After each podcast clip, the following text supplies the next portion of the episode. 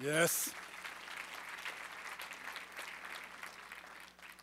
Eh, merci d'être là pour ce week-end super important, super beau week-end. Vendredi, environ 1000 personnes étaient là, beaucoup plus ce matin. Euh, si vous nous visitez, si vous avez été invités, euh, si vous êtes un revenant, c'est une bonne journée pour revenir. Euh, on est content de vous accueillir. Soyez les bienvenus. Pour ceux qui ne me connaissent pas, je me nomme Gaétan. Je suis le pasteur principal ici de cette belle église. Et vendredi, c'était vendredi saint, on a commémoré la crucifixion de Jésus. Et ce matin, on célèbre sa résurrection. Est-ce qu'il y a des gens ici qui croient que Jésus est ressuscité? Et euh, vous savez, souvent dans les églises, on va, vouloir défendre la résurrection de Jésus, on va vouloir prouver. Euh, pourquoi? Parce que peu de gens remettent en question le fait que Jésus a été crucifié. Par contre, beaucoup remettent en question le fait qu'il est ressuscité. Même l'apôtre Paul a dit que si Jésus n'est pas ressuscité, notre foi est vaine et notre prédication est vaine. Donc présentement, j'ai l'air d'un bouffon. Si Jésus n'est pas ressuscité, tout ce qu'on fait, on perd notre temps. Donc, c'est pourquoi pendant beaucoup de messages à Pâques dans les églises, on va vouloir défendre historiquement la résurrection de Jésus. Et c'est pas ce que je vais faire ce matin. Par contre, j'aimerais juste dire, faire une petite parenthèse. Vous savez, généralement, il y a quatre arguments, quatre, euh, choses qu'on va dire pour démontrer que Jésus n'est pas ressuscité. On va dire, par exemple, que les disciples ont volé le corps. Euh, ce serait surprenant de voir des hommes, des croyants, des hommes qui ont une grande moralité. Et la Bible nous dit que les disciples étaient terrifiés. Donc, ça, serait surprenant de voir une gang de peureux euh, venir comme des ninjas, déjouer des gardes, enlever la pierre et voler le corps de Jésus. Certains vont dire, euh, non, en fait, Jésus n'est pas ressuscité, c'est que les femmes, vous savez, c'est les femmes, les premières qui ont été au tombeau. Assumez-vous, mesdames. Les femmes ont été les premières à aller au tombeau et certains vont dire, les femmes se sont trompées de tombeau. Moi, je trouve que c'est sexiste de présumer que les femmes n'ont pas le sens de l'orientation.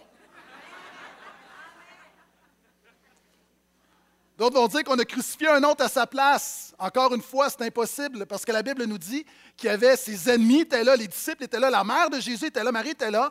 Donc tout le monde a reconnu que c'était vraiment Jésus à la croix. Et certains vont dire non, Jésus s'est seulement évanoui. Ça, je trouve ça drôle. OK, tu as un homme, tu le prends, il passe une nuit blanche, tu vas le fouetter deux fois, tu vas le battre, tu vas lui faire porter sa croix, tu vas le crucifier, tu vas le décrocher, tu vas le mettre dans un tombeau, et selon la tradition juive, tu vas mettre mille livres d'aromates sur lui, tu vas mettre une roche de deux tonnes, et lui va s'en sortir, va déjouer les, euh, soldats comme un ninja encore une fois, et va apparaître à ses disciples en disant Je suis le maître de la vie, mais donnez-moi 30 secondes, il faut que je me repose. Non. La Bible nous dit même que Jésus est apparu à 500 personnes à la fois. Il était paru à l'apôtre Paul, il était apparu à son frère d'ailleurs. Vous savez, pour que ton frère dise que Jésus, ce n'est pas seulement un homme, c'est le sauveur du monde, il est véritablement Dieu, est-ce qu'on est, d'accord que c'est passé quelque chose? C'est quand il l'a vu apparaître. Et il faut comprendre la résurrection, ce n'est pas Jésus qui redevient vivant, c'est une transformation de gloire, c'est un, corps glorieux, pas altéré par la mort, la vieillesse ou la maladie. Plusieurs personnes ici, vous aimeriez savoir ça. Prenez courage, ça va venir. Donc, ce n'est pas de ça que je veux te parler. Je veux te parler de l'importance de la résurrection au niveau théologique. Et là, il y a du monde qui dit Oh, oh, oh, des gros mots ce matin. Souvent, on se laisse intimider par des mots. Théologique veut dire théo, donc c'est une parole de Dieu. En fait, quand on parle de théologie, on parle de ce que Dieu fait pratiquement dans ta vie. Donc, j'aimerais te parler de la puissance de la résurrection, pas pour te démontrer que c'est arrivé historiquement, ça me semble être une évidence. Je veux t'expliquer ce que la grande vérité que Jésus est ressuscité, ce que ça fait dans ta vie aujourd'hui. Donc, si tu as une Bible, tu peux ouvrir avec moi dans l'Épître de Paul aux Philippiens, le chapitre 3. Pour nos amis qui n'ont pas de Bible ou qui ne l'ont pas emmené ou euh, qui ne savent pas ce que c'est, ne vous en faites pas regarder sur les écrans.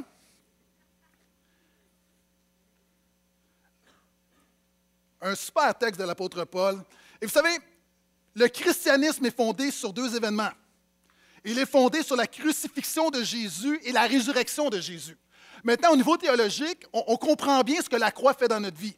Ah, on sait, on parle de substitution, on sait que Jésus est mort à notre place. La Bible dit qu'on est pécheur. Tu vois, un enfant va naître et déjà, très très jeune, un enfant est centré sur lui-même, un enfant va défendre ses intérêts. Et même vous qui êtes âgé, vous êtes une démonstration que l'être humain est pécheur. Moi-même, je suis une démonstration évidente que l'être humain est pécheur. Et la Bible dit que par nos péchés, on est séparés de Dieu, et c'est pour ça qu'il y a la mort dans le monde. Dieu n'a pas créé le monde pour qu'il y ait la mort. Et le salaire du péché, c'est la mort, et Jésus est mort à notre place à la croix, lui qui était sans péché, lui qui est Dieu. C'est la substitution. La Bible nous dit Non seulement il est mort à notre place, il a expié notre péché, c'est-à-dire par sa mort, il nous procure le pardon. Tu es ici ce matin, je veux juste te dire qu'en Jésus, tu peux avoir une deuxième chance. Peu importe ce que tu as fait, la chose la plus grave, la plus honteuse, Jésus peut te donner une deuxième chance ce matin. C'est ce qu'on appelle l'expiation. C'est également la rédemption, c'est-à-dire il nous rachète de la mort, il te rachète du désespoir, il te rachète de l'ennemi, il te rachète de ce qui te détruit. Et finalement, la Bible nous dit que par la mort à la croix, Jésus te réconcilie avec Dieu. Vous savez, on, peut chercher Dieu à droite et à gauche, et Jésus a dit, il y a une manière de passer, d'aller à Dieu, c'est de passer par Jésus. Maintenant, qu'est-ce que fait la résurrection dans nos vies? Cela étant dit, plusieurs d'entre nous ici, on a vécu l'expérience, on a vécu l'expérience de la croix. Plusieurs personnes, vous nous visitez ce matin, et vous dites, oui, la croix, OK, mais qu'est-ce que la résurrection, ça fait en ce beau dimanche de Pâques? Donc, si vous êtes dans Philippiens 3, dites Amen. Si vous ne l'avez pas encore trouvé, dites Attends. S'il y a quelqu'un à côté de vous qui a dit Attends, dites Away. Verset 7. Dans le contexte, c'est l'apôtre Paul qui écrit. L'apôtre Paul qui est un homme religieux, un homme qui se considérait comme une bonne personne, un homme qui était moral, un homme qui avait une position, un homme qui avait une belle spiritualité, un homme qui avait des belles valeurs, un homme qui était, aux yeux des hommes, quelqu'un véritablement de spirituel. Et l'apôtre Paul va dire la chose suivante. Quand il regarde à sa vie, à sa philosophie, à ses mérites, à ses œuvres, il dit, verset 7, Mais ce qui était pour moi un gain, je l'ai considéré comme une perte à cause du Christ. En fait, je considère tout comme une perte à cause de la supériorité de la connaissance de Jésus-Christ, mon Seigneur. À cause de lui, j'ai accepté de tout perdre et je considère tout comme des ordures afin de gagner Christ et d'être trouvé en lui, non pas, non pas avec ma propre justice, mes propres mérites, ma propre religion qui viendrait de la loi, mais avec celle qui est par la foi du Christ, une justice venant de Dieu fondée sur la foi. Maintenant, le verset 10, qui est mon thème de ce matin. Il s'agit maintenant de le connaître, lui, Jésus, ainsi que la puissance de sa résurrection et la communion de ses souffrances en devenant semblable à lui jusque dans sa mort, afin de devenir, quoi qu'il arrive, afin de parvenir, quoi qu'il arrive, à la résurrection d'entre les morts. Amen.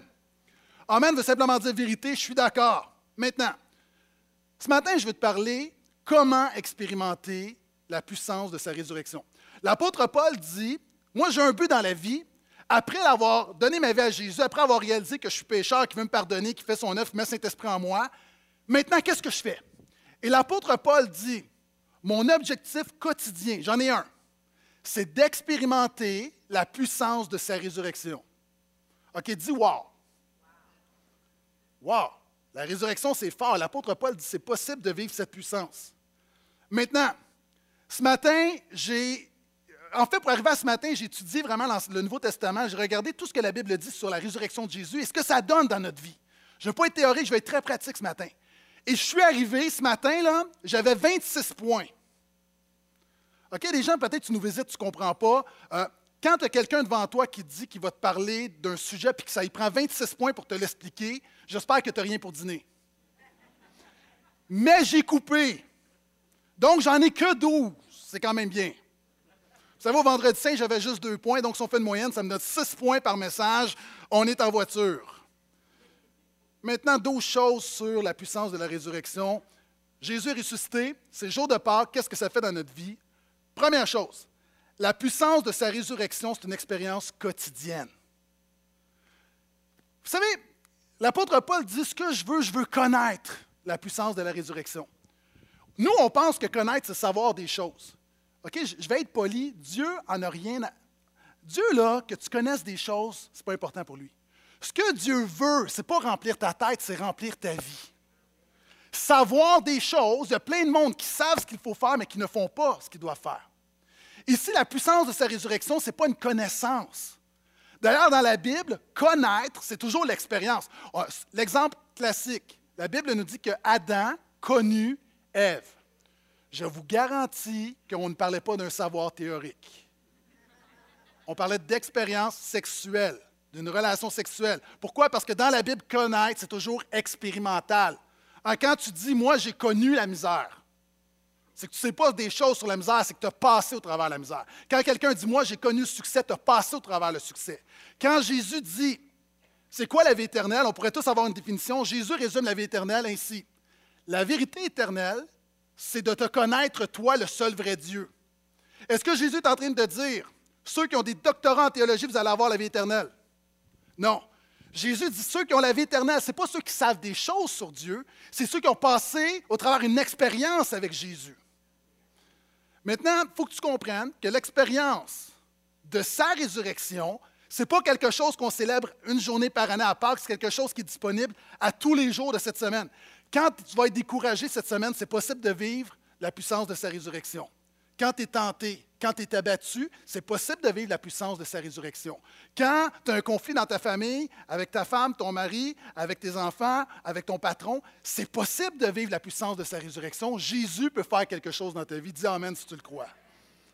Le deuxième point, la puissance de sa résurrection, c'est réaliser la puissance de Dieu. Tout le monde au Québec croit, ceux qui croient en Dieu vont croire que Dieu est puissant.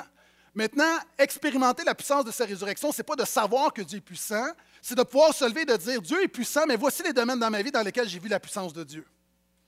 L'apôtre Paul dit Je prie afin que vous connaissiez quelle est envers nous qui croyons l'infinie grandeur de sa puissance, se manifestant avec efficacité par la vertu de sa force. Cette puissance-là, Dieu l'a déployée en Christ, en Jésus, en le ressuscitant des morts. Le Nouveau Testament a été écrit en grec. Et dans ce passage-là, c'est incroyable. Quand vous lisez en grec, tous les mots qu'on a en français pour parler d'abondance, d'emphase, de puissance sont là. L'apôtre Paul dit littéralement que Dieu a une hyper force qu'il a manifestée de manière méga. Et le mot dynamite nous vient d'un mot grec qui est dans ce verset. Et le mot énergie nous vient d'un verset, nous vient d'un mot qui est également dans ce verset-là. Vous savez, par la résurrection de Jésus, Dieu te dit qu'il peut faire quelque chose dans ta vie. Par la résurrection de Jésus, Dieu te dit qu'il n'y a pas d'impossible dans ta vie. Quand on voit un petit caillou d'uranium, vous pouvez mettre l'image s'il vous plaît. Il y a plusieurs années, personne ne croyait, ne savait que derrière ce caillou, une matière inerte, se cachait une puissance incroyable. Une puissance qui peut dévaster, une puissance qui peut faire du bien, mais dans le contexte, ce caillou d'uranium a servi à confectionner la bombe atomique.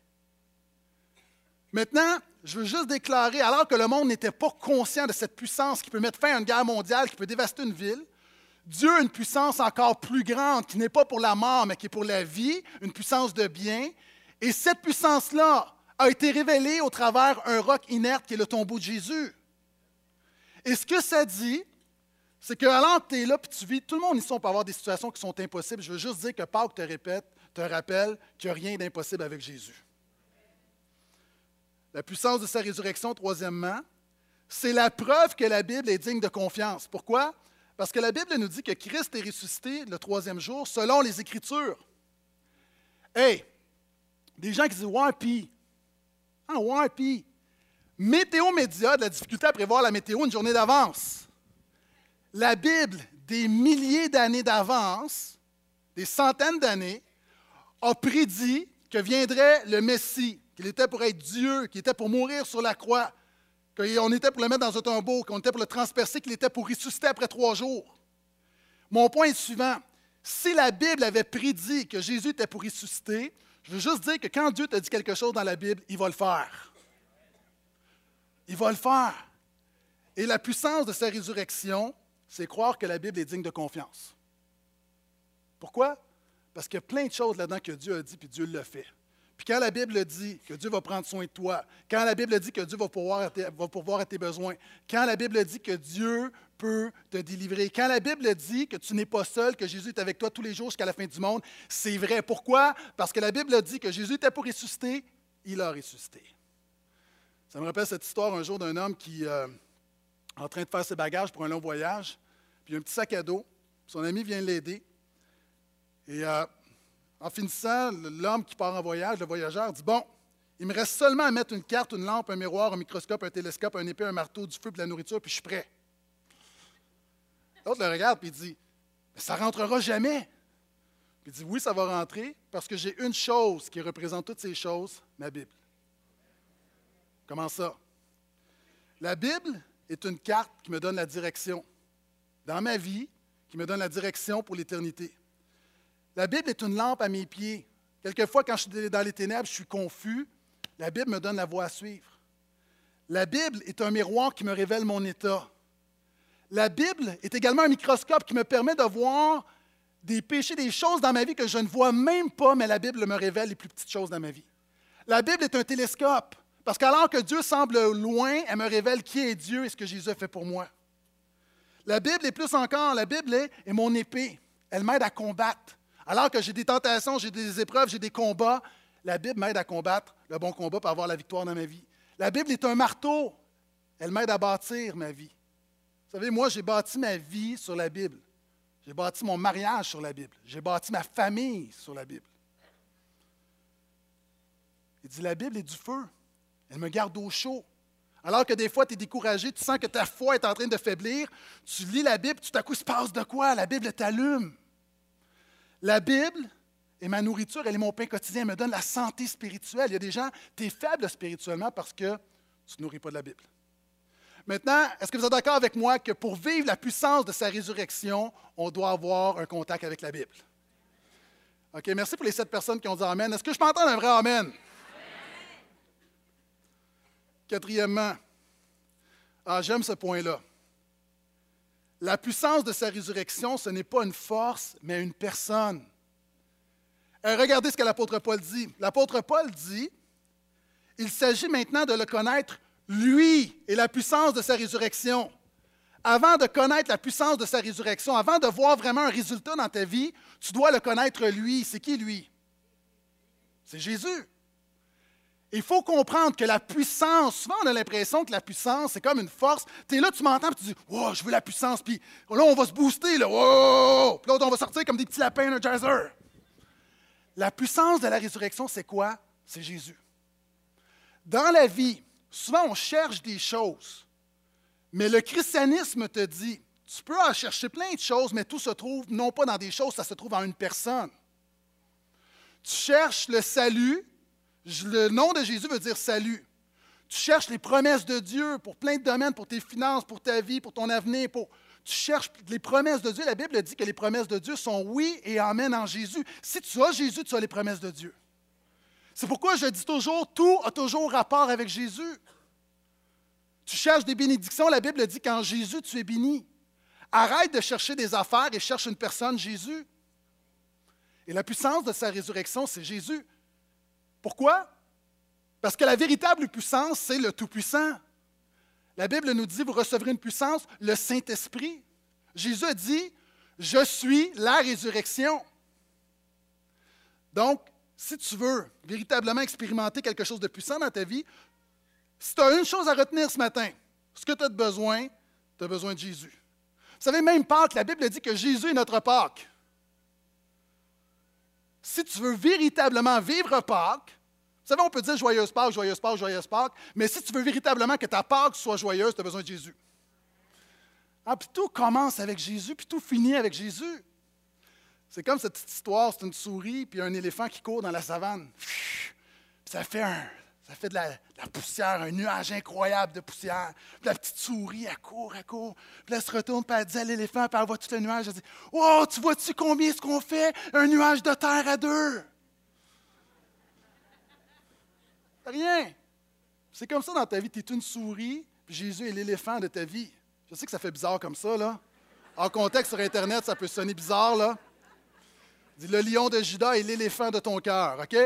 Mais tu comprends. Si tu as Jésus avec toi, c'est ça la puissance de la résurrection. Cinquièmement, la puissance de sa résurrection, ça c'est plus dur à avaler, mais c'est la preuve qu'il y aura un jugement dernier. Regardez ce que la Bible dit. Dieu a fixé un jour où il va juger toute la terre habitée selon la justice par un homme qu'il a institué, et il en a donné à tous une preuve digne de foi en le ressuscitant d'entre les morts.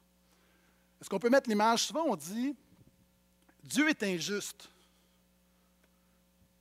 Ah, on va se dire les vraies affaires. Là. Le monde, ça ne va pas super bien. Il y a des gens qui souffrent. Il arrive de bonnes choses à de mauvaises personnes puis il arrive de mauvaises choses à de bonnes personnes. La vie n'est pas juste. Et souvent, on confond la vie et Dieu. Il faut comprendre que ce monde-ci n'est pas selon l'ordre de Dieu.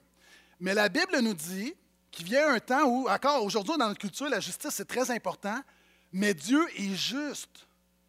Et Dieu va redonner à chacun ce qui lui revient. Ça, c'est la première des choses. Donc, on sait, et quand on voit les inégalités dans le monde, on sait qu'ultimement, Dieu est juste et Dieu va s'en occuper. Mais ça nous dit également que chacun d'entre nous, on a des comptes à rendre. Mais savez-vous, c'est quoi le problème? C'est que moi, si je me présente devant Dieu, j'ai beau être pasteur, j'ai beau faire une maîtrise en théologie, j'ai beau passer ma vie dans l'Église, devant Dieu, là, je suis juste un pécheur. Je ne suis pas un saint, je suis, je suis juste un homme qui fait son possible, puis qui n'est pas toujours capable, puis qui est rarement capable de marcher selon le standard de Dieu.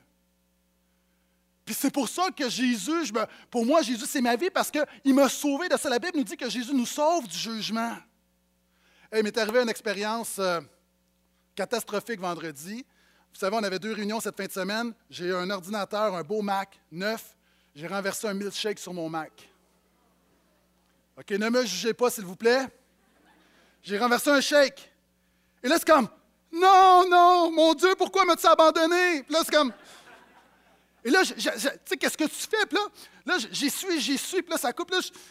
Et là, tout à coup, j'arrive, puis là, je vois mon écran qui commence. Mais là, il faut comprendre que moi, j'ai tout dans cet ordinateur-là. J'ai quatre journées d'études, j'ai mes deux messages de la fin de semaine. Et là, je m'imagine m'arriver vendredi, pas de message, puis dire Je sens dans mon cœur qu'on va passer une soirée à adorer Jésus.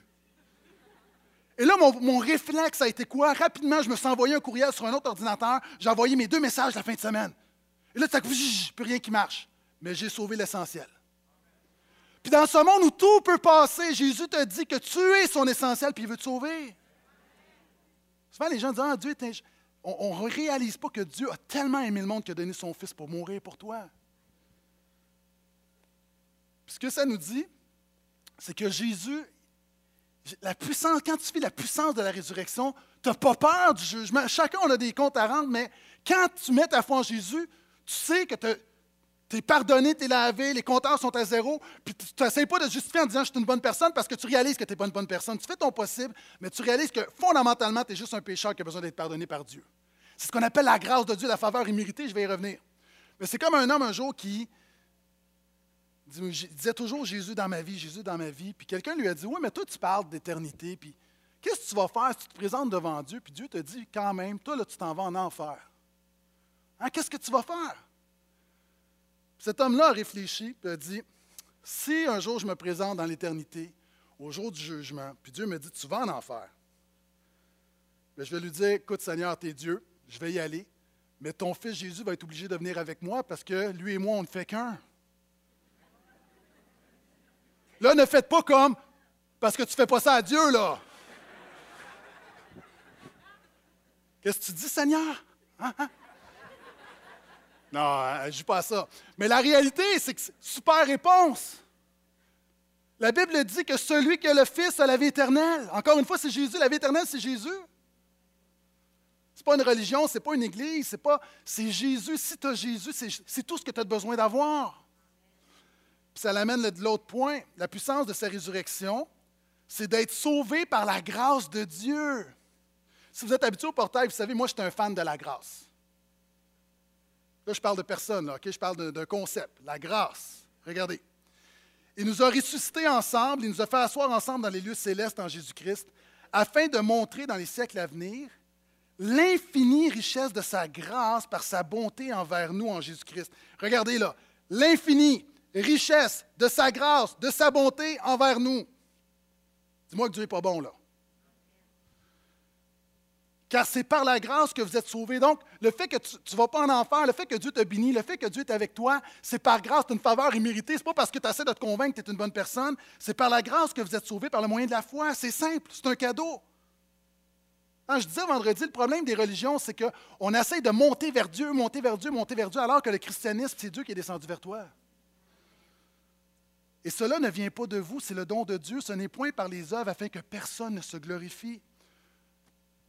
Jésus est venu nous annoncer la grâce, une faveur imméritée, mais tu dois le recevoir. Puis vous savez, on a de la misère, l'être humain, avec la grâce. J'étais à l'épicerie il y a quelque temps. Il y a un homme devant moi qui ça lui coûte 20 et, je pense 20 et 47. Et là, cet homme-là tend le 20 puis se rend compte qu'il lui manque 47 sous. Donc, là, il veut sortir un autre vin, puis il dit C'est plate, il faut que je casse mon vin. Fait que moi, je dis, ah, laissez faire, monsieur, je vais payer pour vous. Le 47 sous, là, on s'entend, là. Faut pas abuser de la grâce quand même, là. Puis là, je dis, je vais payer pour vous. Tu sais, c'est 47 sous, ça me fait plaisir, tu sais, je veux pas qu'il casse son vin. Mais le monsieur était insulté. C'est comme. C'est comme, c'est pas à toi de payer ça. C'est comme, c'est comme si je l'avais insulté. Savez-vous c'est quoi le problème de l'être humain avec la grâce? C'est notre orgueil. On aimerait devant Dieu dire qu'on mérite de quoi, puis quand Dieu, la Bible te dit que tu mérites rien, mais Dieu par amour te donne tout, on a de la misère. C'est comme, tu sais, quand, mettons, tu vas à l'épicerie, quelqu'un te dit, est-ce que tu peux acheter ça pour moi? Tu l'achètes, puis là, tu reviens, puis là, la personne, elle veut te rembourser, puis il y a toujours un malaise. Hein? Elle veut te rembourser, puis toi, tu veux pas. Tu dis, non, non, prends-le. Tu dis, non, non, c'est correct. Puis dis, oui, oui, j'insiste. Ah oh, non, non, ça va. Le problème, c'est que tu en as besoin, mais tu es trop orgueilleux pour accepter. Et là, il y a un petit jeu. Là, la personne, elle va essayer de le mettre dans ta poche, puis là, tu le mets, puis.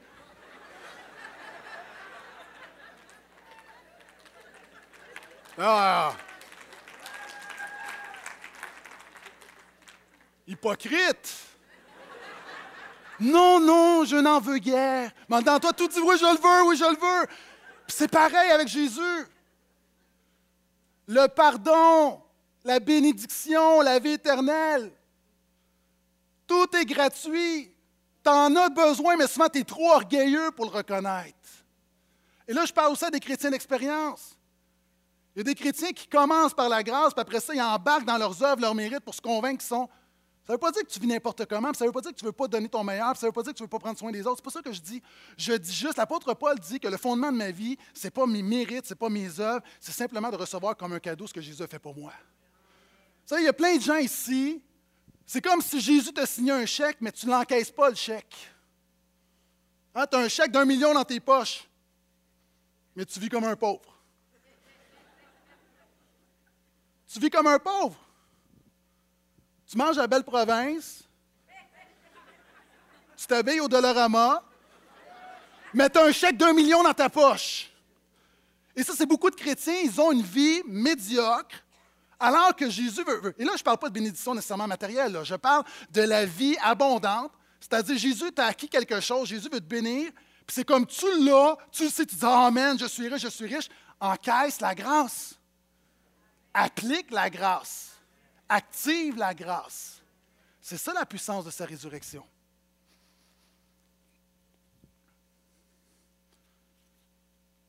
La puissance de sa résurrection, c'est également ne plus avoir peur de la mort, du diable et de Dieu. La Bible nous dit encore une fois, remarquez à chaque fois des, des, grandes vérités où on nous dit que Christ est ressuscité des morts. Ensuite viendra la fin, quand il remettra le royaume à celui qui est Dieu et Père, après avoir détruit toute domination, toute autorité, toute puissance. C'est-à-dire tout ce qui est toxique dans ta vie. Car il faut que Jésus règne jusqu'à ce qu'il ait, mis tous les ennemis sous ses pieds. Le dernier ennemi qui sera détruit, c'est sa mort. Est-ce que tu comprends c'est quoi? OK, j'ai besoin d'un volontaire. Est-ce que j'ai un jeune? OK, c'est correct. Hein? Si vous ne voulez pas participer, on peut faire d'autres choses. Est-ce que j'ai un volontaire, un jeune? Je peux prendre un vieux? OK, viens-t'en. Tu vas passer à la télé, mais parle pas trop, OK? Viens-t'en, viens-t'en, viens-t'en. OK. Tu vas être content de passer à la télé. Est-ce que tu peux te coucher à terre, s'il te plaît? Comment? Me coucher? Oui, couche-toi à terre. Sur le dos, sur le ventre? Ah, comme tu veux. Tu vois, là, tu ne passes plus à la télé. La Bible dit que la mort, l'angoisse, le péché, la destruction, ce qui te fait mal, Jésus a tout mis sous ses pieds. Ça va, je ne pèserai pas, OK? La, tu vois, la réalité, tu as besoin de comprendre. Souvent dans nos vies, on a plein de peurs parce qu'on s'imagine que ces choses-là vont dominer. La puissance de sa résurrection, c'est la conviction que Jésus est plus fort que n'importe quoi dans ta vie. Amen. Tu peux te relever, mon ami? Merci. Merci. Là, tu es revenu à la télé. Bravo. Et souvent, vous regardez autour et vous dites Oui, mais ça ne marche pas, Pasteur Gaétan. Il y a de la mort, il y a de la maladie, il y a de la souffrance, il y a des, il y a des injustices. Ça ne marche pas. Jésus, là, quand tu regardes autour, là, Jésus n'a pas l'air d'être victorieux.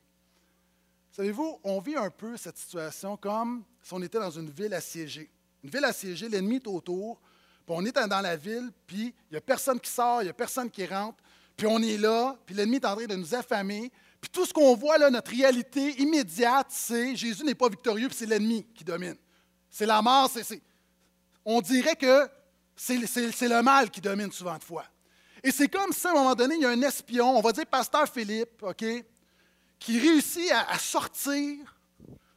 Et là, tout à coup, il va dans une autre ville et il apprend que le, quartier général qui nous de nos ennemis vient de se rendre, puis vient d'abandonner la guerre.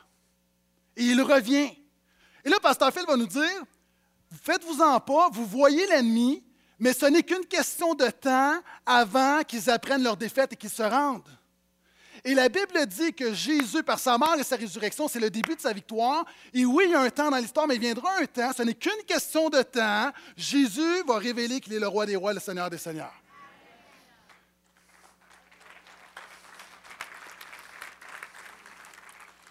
Et petite parenthèse aussi, il y a des gens qui ont peur de Dieu. Il y a des gens qui ont peur de Dieu. C'est quoi avoir peur de Dieu? C'est que tu as l'impression, je vais remettre ma Bible là. Tu as l'impression que Dieu, peut-être tu dis, ah, Dieu me donne la vie éternelle, il me pardonne, mais tu as l'impression que tu n'es pas assez bon, puis d'une manière ou d'une autre, Dieu va te faire payer. Ah, Dieu n'est pas un Dieu vengeur où il dit, OK, je t'évite, je t'évite l'enfer, mais je vais te pogner dans le détour. Il y a des gens ici, ta plus grande peur, tu as peur de Dieu. Le problème, c'est que tu connais mal Dieu. Tu connais mal Dieu. Si tu es en Jésus, la Bible dit que tu es réconcilié avec Dieu. Il n'y a rien que tu peux faire de plus pour être aimé de Dieu. Moi, mes enfants, là, quelquefois, j'ai le goût de faire plein de choses. Mais mes enfants ne peuvent rien faire pour que je les aime plus. C'est cher de ma chair et c'est un amour inconditionnel. puis la réalité, quelquefois, ils font des affaires qui ne sont pas agréables, mais ça n'affecte pas mon amour. Puis des gens ici, tu peux faire des méga gaffes qui ne sont pas agréables à Dieu, mais ça n'affecte pas l'amour que Dieu a pour toi. Tu ne peux rien faire de plus pour qu'il t'aime plus. Pourquoi? Parce qu'il t'aime déjà parfaitement. Donc arrête d'avoir peur de ce qui peut t'arriver. Confie-toi en Jésus simplement. La puissance de sa résurrection, Huitièmement, c'est Jésus, réaliser que c'est Jésus qui vit en moi. Et là, c'est, ça, c'est un de mes versets préférés de la Bible. L'apôtre Paul encore dit, j'ai été crucifié avec Christ, donc j'ai vécu l'expérience de la croix, donc j'ai réalisé que j'étais perdu, pécheur, j'ai mis ma foi en lui.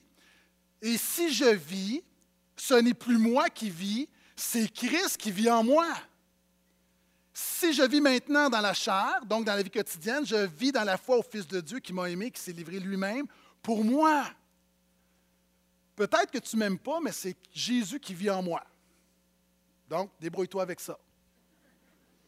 La réalité, quand tu, le christianisme, c'est quoi? C'est Jésus qui vit en toi. C'est pas parfait parce que Jésus a de la misère quelquefois à bien vivre en toi. Hein, la Bible dit qu'il y a deux, il choses en dedans de nous hein, qui se battent, c'est-à-dire l'esprit de Jésus puis toute notre chair naturelle, souvent qui est en révolte contre Dieu. Mais la première chose, quand la, vivre la puissance de sa résurrection, c'est de réaliser déjà que tu as une vie. OK? Ça semble fondamental, ça semble évident, mais déjà ici, tu as besoin de réaliser que sans Jésus, la Bible dit que tu es mort. Tu es dead. Muerte. Nada. Quick, quick. La Bible dit qu'on était mort dans nos péchés. Et quand tu mets ta foi en Jésus, tu as comme, il se passe de quoi? La Bible, elle fait ça, une nouvelle naissance, il y a une vie nouvelle qui prend place en toi. c'est Jésus qui vit en toi. La Bible dit de revêtir l'homme nouveau. Ce matin, j'ai fait un effort, c'est Pâques. Ah, j'ai décidé de ne pas mettre mes vieilles affaires. Puis quand je me suis vu, savez-vous ce que j'ai vu dans le miroir? Le colonel Sanders de PFK.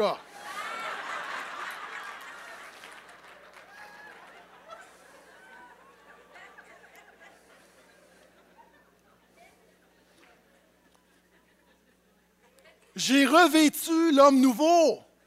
Maintenant, la Bible dit que tu dois revêtir le caractère de Jésus. Est-ce qu'on est là?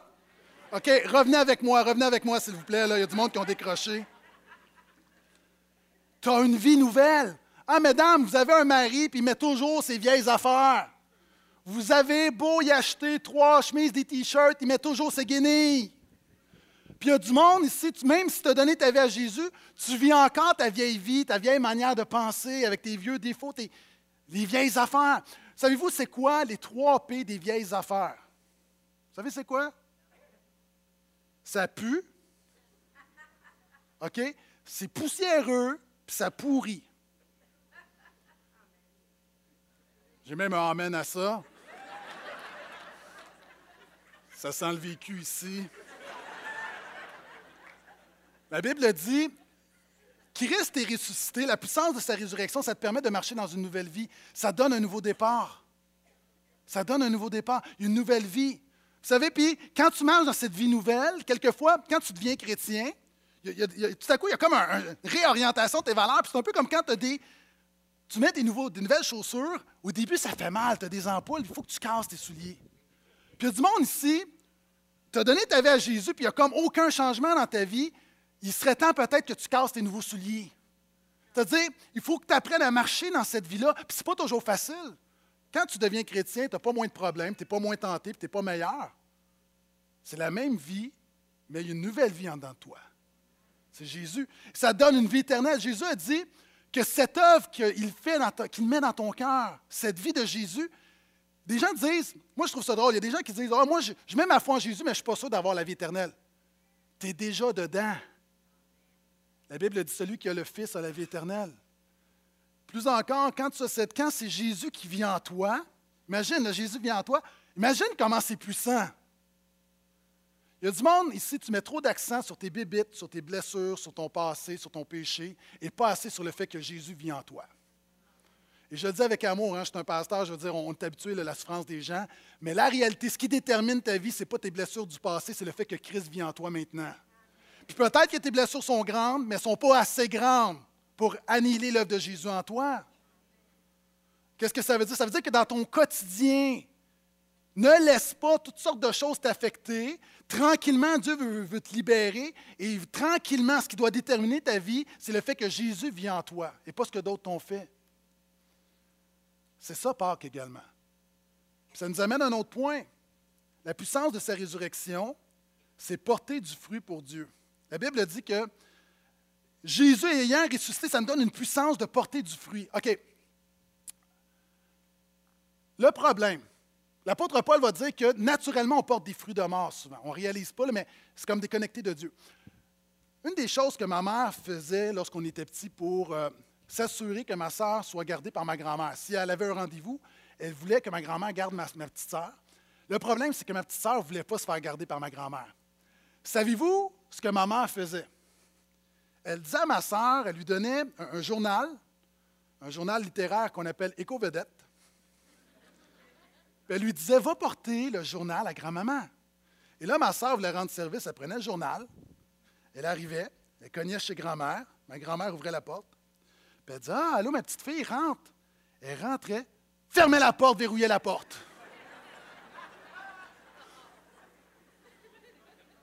Il y a comme un engrenage. Et la Bible nous dit, justement, il y a un engrenage quand, naturellement, il y a un engrenage de, mort. On ne réalise pas, mais on est déconnecté de Dieu. Et quand tu réalises que Jésus vit en toi, ça, peut, ça fait en sorte que tu portes du fruit. La Bible parle beaucoup du fruit. C'est quoi le fruit? C'est le produit de la vie. Et Jésus a dit, mon Père est glorifié en ceci, c'est que vous portiez beaucoup de fruits. C'est-à-dire, le principe est le suivant. Jésus n'est pas seulement intéressé à te donner la vie, il veut que ça paraisse, puis il veut que tu produises quelque chose. Ah, Jésus n'est pas intéressé d'avoir plein de chrétiens dans des églises qui disent Oh, Jésus est en nous, Alléluia. Il veut que dans ton quotidien, que ça paraît. Moi, vous savez, j'aime beaucoup la tarte aux pommes il n'y a rien de plus désagréable qu'une tarte aux pommes avec pas beaucoup de pommes. C'est une tarte à la pâte. Moi, j'aime ça quand ça déborde. Quand il faut que tu cherches les pommes, il y a un problème. Si tu te dis croyant et on doit chercher le fruit de Jésus dans ta vie, il y a un problème. Il y a des gens ici, tu es juste un paquet de pâtes. Et là, je ne parle pas de ta corpulence, je parle spirituellement. C'est une métaphore. Mais Jésus qui vit en toi veut que tu portes du fruit. Puis ces clés-là, il y, a différentes clés pour justement qui développent quelque chose dans ta vie. La première chose, c'est la Bible nous dit que Jésus est ressuscité pour être le Seigneur des vivants et des morts. Si tu veux commencer à vivre quelque chose avec Dieu, fais de Jésus ton Seigneur. Fais de Jésus ton Seigneur. Ça veut dire quoi? OK, il y a des gens, souvent de fois, on voit le Seigneur Jésus comme le Seigneur des anneaux. C'est une bonne histoire, mais ça ne fait rien dans ta vie. La réalité avec Jésus, il a une bonne nouvelle pour toi. C'est celle que je t'ai annoncée. Mais c'est censé faire une différence dans ta vie. Moi, il y a des craintes, il y a des peurs, il y a des affaires dans ma vie, il y a des, mauvais patterns, puis le travail n'est pas fini, là, mais que Jésus a réglé dans ma vie. Vous savez, moi, là, je me suis réglé là, 20 ans de thérapie avec Jésus. Sérieux? je ne suis pas contre les thérapies, je dis juste qu'il y a quelque chose de puissant quand tu mets ta foi en Jésus. toute ma vie, il va continuer son œuvre, ce n'est pas fini, il reste encore beaucoup de choses à faire. Mais il y a une réalité. Jésus, tu fais de Jésus ton Seigneur.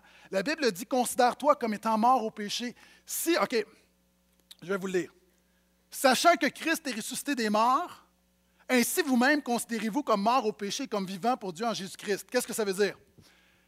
Si tu rencontres un ours dans le bois, qu'est-ce que tu fais? Tu fais le mort. tu ne commences pas à dire Viens-t'en, viens-t'en, viens-t'en. Non, tu fais le mort. Pourquoi? Parce que tu sais qu'en faisant le mort, tu vas vivre. Il y a un principe là-dedans, c'est que quand tu mets ta foi en Jésus, ici, on lutte tout avec toutes sortes de choses. On lutte avec des, peurs dans nos cœurs. Des fois, des gens, des comportements extérieurs. Ça peut être la drogue, ça peut être l'alcool, ça peut être la jalousie, l'amertume, ça peut être des choses qui tronchent à l'intérieur, ça peut être la pornographie. Tout le monde ici, ça peut être avec le mensonge, ça peut être ton estime de soi. OK? Le matérialisme, la liste peut être longue. On lutte tous avec des choses. Se considérer comme mort au péché, c'est de réaliser que Jésus est plus fort qu'avec tout ce que tu luttes. Et ça, ça commence. L'apôtre Paul dit Ce n'est plus moi qui vis, c'est Christ qui vit en moi. Et ma vie présente, ma vie quotidienne, je la vis dans la foi. Je le dis souvent, tout commence par la foi. Parce que si tu ne le crois pas, ça ne va pas arriver. Je ne parle pas de se convaincre. Hein? Je me convainc, je me convainc, je me convainc. Je parle que quand tu mets ta foi en Jésus, c'est la première étape pour vivre la vie que Dieu a pour toi. Réoriente tes priorités. La Bible dit que puisque Christ est ressuscité, recherche les choses d'en haut. Puis je dirais aussi, laisse agir Jésus en toi moi, j'ai réalisé qu'il y a des choses que je ne peux pas faire par moi-même, que j'ai besoin simplement de faire confiance à Jésus. Hier, je suis sorti et j'ai vu ma piscine. Je la regardais avec nostalgie, émotion. Et moi, ça m'épate toujours comment la piscine, tu fais un traitement choc au clair et en quelques heures, elle redevient super belle.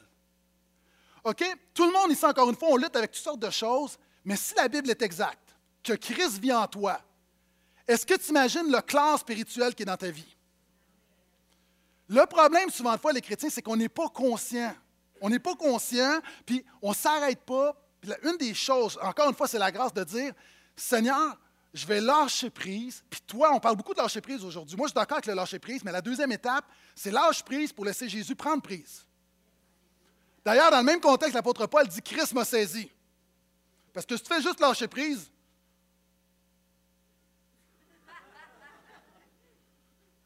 Non, c'est comme en voiture, tu lâches prise. Oui, mais boum! Donc, c'est pour ça que tu as besoin de lâcher prise, mais de mettre ta foi en Jésus. Mais le point est suivant. Il y a des gens, là, souvent, tu es désespéré de toi-même, tu es découragé. Fais confiance à Jésus. Hein? La Bible dit que Jésus est tellement puissant que la mort n'a pas pu le garder. Laisse mijoter Jésus en toi. Je sais que ça fait bizarre également, mais tu as besoin de laisser Jésus agir en toi. Fais-lui confiance presque terminé. La puissance de sa résurrection, c'est oser prier pour un miracle. Les apôtres, un jour, vont prier pour un homme, un paralytique, un paralysé, puis tout à coup, il va se lever. La Bible dit. Ils vont dire Sachez-le tous, c'est par le nom de Jésus-Christ de Nazareth que vous avez crucifié, et que Dieu a ressuscité des morts, c'est par lui que cet homme se présente en pleine santé devant vous. OK, quels sont ceux ici? Il y a des situations, il y a des impossibilités dans ta vie puis tu as véritablement besoin d'un miracle. OK, tu peux lever la main. Plusieurs personnes, lève la main, garde la main dans les airs. Des gens, tu es ici ce matin, tu as besoin d'un miracle. OK, merci pour votre honnêteté. La puissance de sa résurrection, c'est réaliser que le Dieu qui a été capable de ressusciter Jésus d'entre les morts est capable de s'occuper de mes problèmes. Vous savez, souvent notre problème, c'est que on dit Seigneur, voici mon problème, mais je ne suis pas convaincu que tu es assez puissant pour t'en occuper. Regarde cette bouteille d'eau, combien elle est pesante. Ça peut être mon couple. Là, là je fais de l'humour, mais je ne me moque pas de vos situations. Hein. Vous comprenez ce que je veux dire? C'est comme, c'est mon couple, c'est mes finances, c'est tout ce qui, me ravage à l'intérieur, c'est mes enfants qui sont en train de mal tourner, c'est au travail que ça ne va pas, c'est je vais faire faillite. C'est une situation, puis tu dis, Seigneur, est-ce que tu es capable, est-ce que tu es capable? Tu espères qu'il va le faire. Et Pâques te rappelle, et la puissance de la résurrection te rappelle que, alors que toi, tu te demandes, est-ce que Dieu est capable de lever ma bouteille d'eau? Le problème, le défi de ma bouteille d'eau, Dieu dit, j'ai fait tellement plus pour toi. Le Dieu qui a ressuscité Jésus d'entre les morts peut s'occuper de ton problème, de ton défi. Est-ce que je peux entendre un autre amène à ça?